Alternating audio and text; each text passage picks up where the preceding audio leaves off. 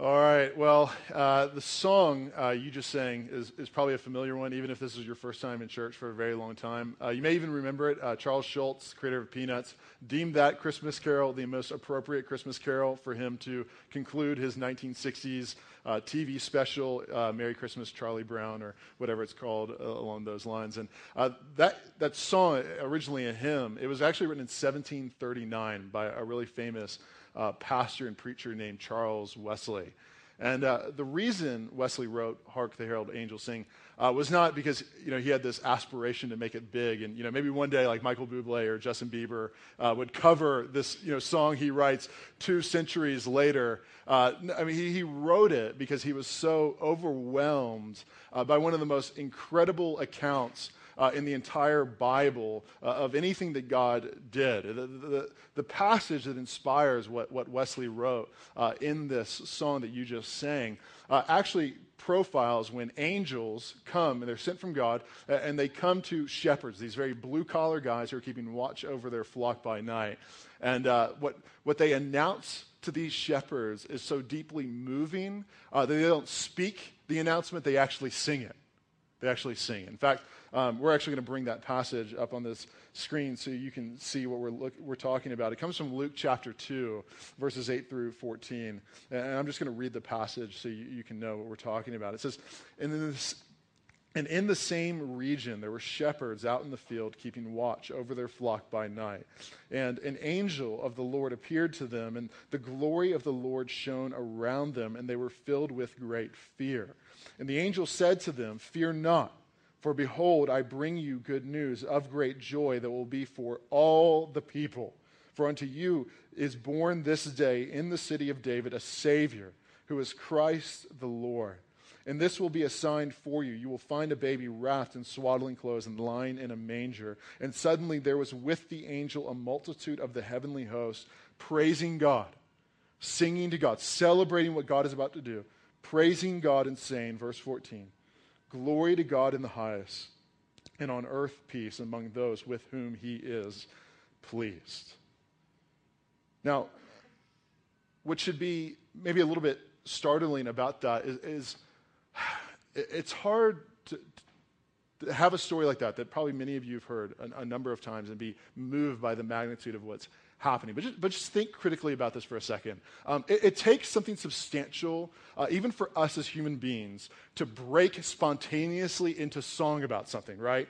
Uh, so even if you uh, go to a musical, uh, and by the very nature of the ticket that you're holding in your hand, you are going to see people spontaneously break into song. It, it requires something of magnitude for the, the, people there to break spontaneously into song. It usually requires like the main character falling head over heels with the love of his life. Or where I went to college, for example, our, our, our student body would spontaneously break into song, but it was exclusively at football games uh, when my alma mater very rarely would score touchdowns. And then we would break into the school song. It, it, requires something of great joy and of great magnitude to, to lead to just, just human beings breaking into song. Now, now, think about this critically then. What has to happen for the angels to sing then? Of what magnitude is transpiring in the words that we just read? What is unfolding in the cosmos if the angels themselves sing? What has to happen? It's like they're trying to wrap their minds around the very nature of what's unfolding and what they've come to deliver to God and the good news that they are bringing. And it's difficult for them to really explain it logically or, or, or to really uh, reason it uh, without much emotion. And so they sing the announcement. And when you see what they say, I mean, you see what moved them so deeply. It was this series of paradoxes that was difficult for even the angels to wrap their minds around. You know what, you know what a paradox is? You remember that good old uh, SAT word? It's, a paradox is, are, are, two truths that are, that are united together. And on their own, they seemingly cannot coexist with one another. But when they are united to one another, they illuminate a greater and more beautiful truth. And do you see the, the, paradoxes that emerge from what the angels sing? I mean, look at verse 14 again. Can we bring that up on the screen? The first is this is how does glory bring about peace? And, and do you see this? Glory to God in the highest, and on earth peace among those with whom he is pleased. How, how does the glory of God bring about peace. Because back then, uh, just like many religions today, they, they would understand that the glory, the presence, the magnitude of who God is was so weighty that it was not something that brought about peace. It was something that brought about fear, death, destruction, and isolation. But even back then, they understood God is good and He is righteous, and we are not, and we are separated from Him. And so for God to bring His glory down would not be a good thing, it would be a bad thing. How could glory bring about peace? Similarly, the, second question that they're asking is how does heaven come down to earth? You, you, see up there it says, Glory to God in the highest, up in the heavens, right? Glory to God where God dwells in the highest, and on earth, peace among those with whom he is pleased. How, how does the highest, how do the heavens coexist with what's happening here on earth. They, they, understood back then that, that, that heaven on earth w- was not reality. That's reserved for nothing but cheesy love songs, right? The, the, the notion that, that heaven would be manifest on earth was so unthinkable, so unconscionable that, that, that how could this happen? Not only glory and peace, not only heaven and earth, but, but how could God be pleased with man? How could God be pleased with man? Because it's glory to God in the highest and on earth um, uh, peace among those with whom he is pleased. You see, what we talked about even last week is that the, the question that raged for multiple generations leading up to this pronouncement was how can a good God coexist with a, with a, a not good people? How, how, could a righteous God make himself uh, near to an unrighteous people? How, how can a good and righteous groom unite himself, wed himself to a significantly blemished bride? This question raged for generation after generation after generation after generation, generation. How, how can God himself be united with mankind? And it's like they struggle to, to wrap their minds around these series of paradoxes. Again and again, these questions how, can glory coexist with peace? How can heaven come down to earth? How can God unite himself to mankind? And it's like the angels are so deeply moved by this series of illuminated truths that they can't speak the announcement, they have to sing it. They are so desperately moved that they have to sing. And what's so beautiful is that the very announcement relieves the tension that they're trying to wrap their minds around. That the very nature of what we celebrate at, Christmas is that God comes near, is that glory is manifest in a manger and brings about peace. That he who dwells in heaven steps down out of heaven and comes down to earth. That, that, that God, uh, even though he is righteous, willingly chooses to step out of his safety and to empty himself and to be born to a manger into a, a Middle Eastern town uh, 2,000 years ago so that a couple of blue collar shepherds could go see and touch and hold in their arms the Savior of the world. The, the unapproachable becomes touchable. The, the unknowable, the, the once unknowable, the once the one who was feared, the once the one who was far off, decides to come near. And what's proclaimed at the message of Christmas is God becomes man and is born in a manger.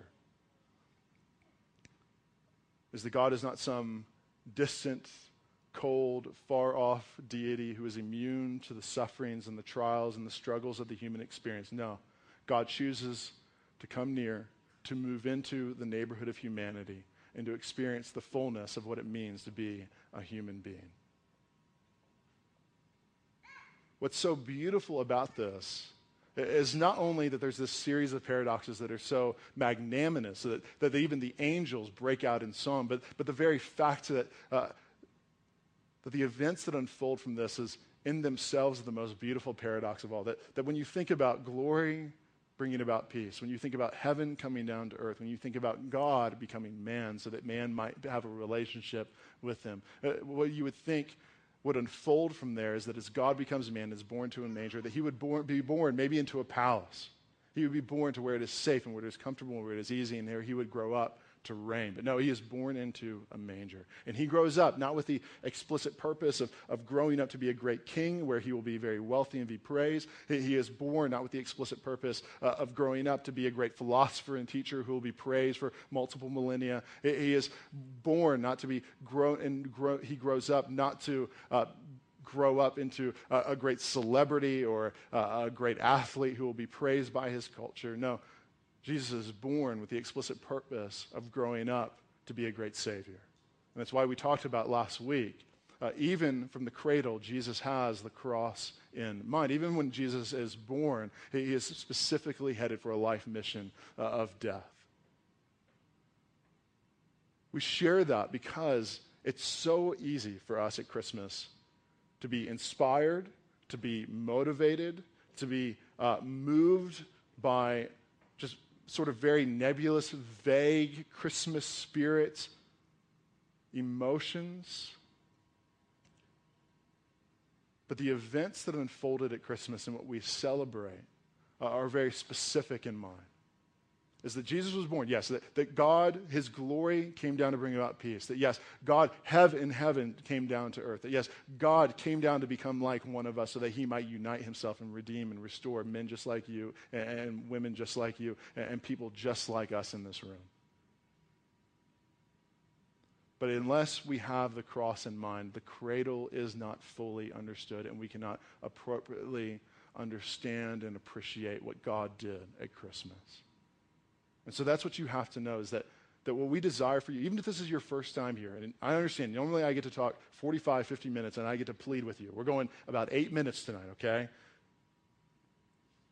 It's, it's easy at Christmas time uh, to be moved, to be inspired, to be more generous than you typically are, to be more church going than you typically are, to be kinder than you typically are. But, but here's the thing is ultimately what you were meant to do is not just to be uh, motivated, you were meant to be changed.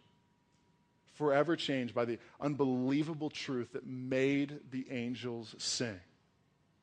That, that led the angels to break into song as they tried to wrap their mind around the fact that glory brought about peace. Uh, the fact that heaven came down to earth, that, that God became like one of us, and he was born so that he might die. And he died so that we might live. That's, that's the song you just sang. Let, let, me just show you what you just sang. This is what the hymn proclaims. Mild he lays his glory by, born that man no more may die, born to raise the sons of earth, born to give them second birth. Hark the herald angels sing, glory to the newborn king. Even from Jesus' birth, he had his death in mind so that we in this room might find life in him. And that's what we celebrate. And we feel like, even though we desire for you to be moved, and even though we desire to get you connected to our church, even if this is your first time, uh, our greatest desire is that the truth of the gospel that begins with Jesus' birth it would not just motivate you or inspire you, but it would forever change you, and that you would appropriately respond to what Jesus has done in your place on his cross. So let, let me just tell you what we're going to do now then uh, we are going to give you an opportunity to respond through the celebration of communion. Celebration of communion. So, uh, Jesus was not only born, but he grew up, right? He's he, he wasn't just always uh, a tame little baby that you could hold in your arms. He, he actually grew up. And when Jesus grew up, uh, ultimately, he did a lot of great things. He performed a lot of miracles. He had a lot of great teachings. But, but at the end of his life, what his singular pursuit was, uh, was dying. And prior to him dying on the cross for our sins, Jesus gathered his closest friends with him and he shared a meal with them. He shared a meal, and this is the meal that we celebrate even tonight, where Jesus gathered his closest friends and he took bread and he broke it. He took wine and he poured it, and he said, This is my body that will be broken for you. This is my blood that will be poured out for you. Even from the cradle, Jesus had the cross in mind. And that night, prior to headed to the cross, he says, Every single time you take of this bread, every single time you partake of this cup, you do so in remembrance of me. So let me tell you this here's what you need to do then. You need to appropriately respond, not just to the cradle, but to the cross. They're, they're inseparable from one another. And that's what we're going to give you the opportunity to do tonight. In a few minutes after I pray, we're going to have people to my right and to my left, giving you an opportunity to celebrate communion alongside us, and we'll have the bread and the cup.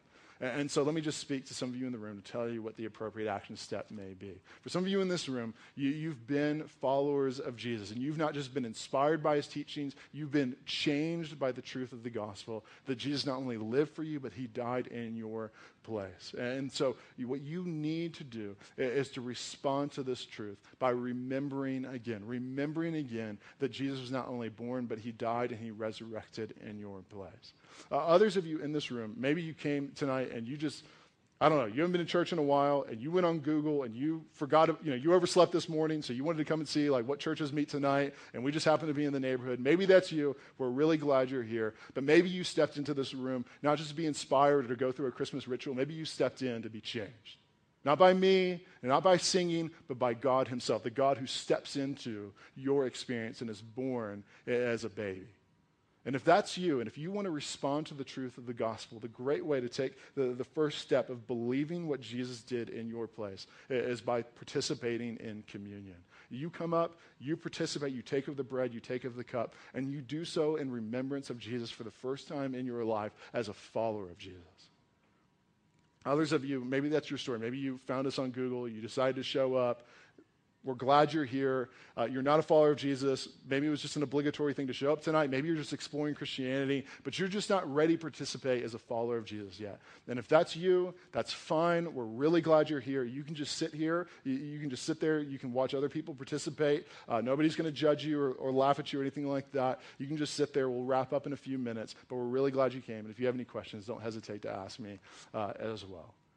All that's to say, let's get beyond the instructions that the very nature of what Christmas is meant to celebrate uh, is more than inspiration, but instead a series of par- paradoxes. That, that God would do this work to let glory, His glory, bring about peace, that heaven would come made, be made manifest on earth, that God would become friends and become well pleased with man. And He did this through His Son Jesus, who was born into humanity 2,000 years ago, and He grew up and He died for you, He resurrected for you, and He loves you and desires to save you. We're going to pray. Uh, if whoever is celebrating or helping us lead us in communion wants to go and get the uh, bread and the cup and come up front, and then we will participate. Pray with me now. God, we thank you so much that you have done this great work in the human story and have been forever changed. I, I, just, I just pray that we would be able to appreciate what we celebrate tonight as more than just a tradition that we as Americans were born into. To wrap our minds around that the very nature of what we celebrate uh, is not even an American holiday. It was started in the Middle East 2,000 years ago because one baby was born. And God, billions of babies have been born, but only one who's the Savior of the world. And that is what we celebrate. And that is what men and women have celebrated for millennia, and it's the reason that we gather in this room tonight. Because ultimately, that baby grew up into a man, and he did what he promised he would do, and he went to the cross and he resurrected from the grave, and he so transformed and changed lives that even tonight we gather here 2,000 years later to remember him. And so, God, I pray that we not only are inspired by the Christmas, but we are appropriately changed and we appropriately respond to the good news of the gospel. That you not only were born, but that you died and that you rose again on our behalf. We love you and we thank you for this. And we ask all these things in your precious name. Amen.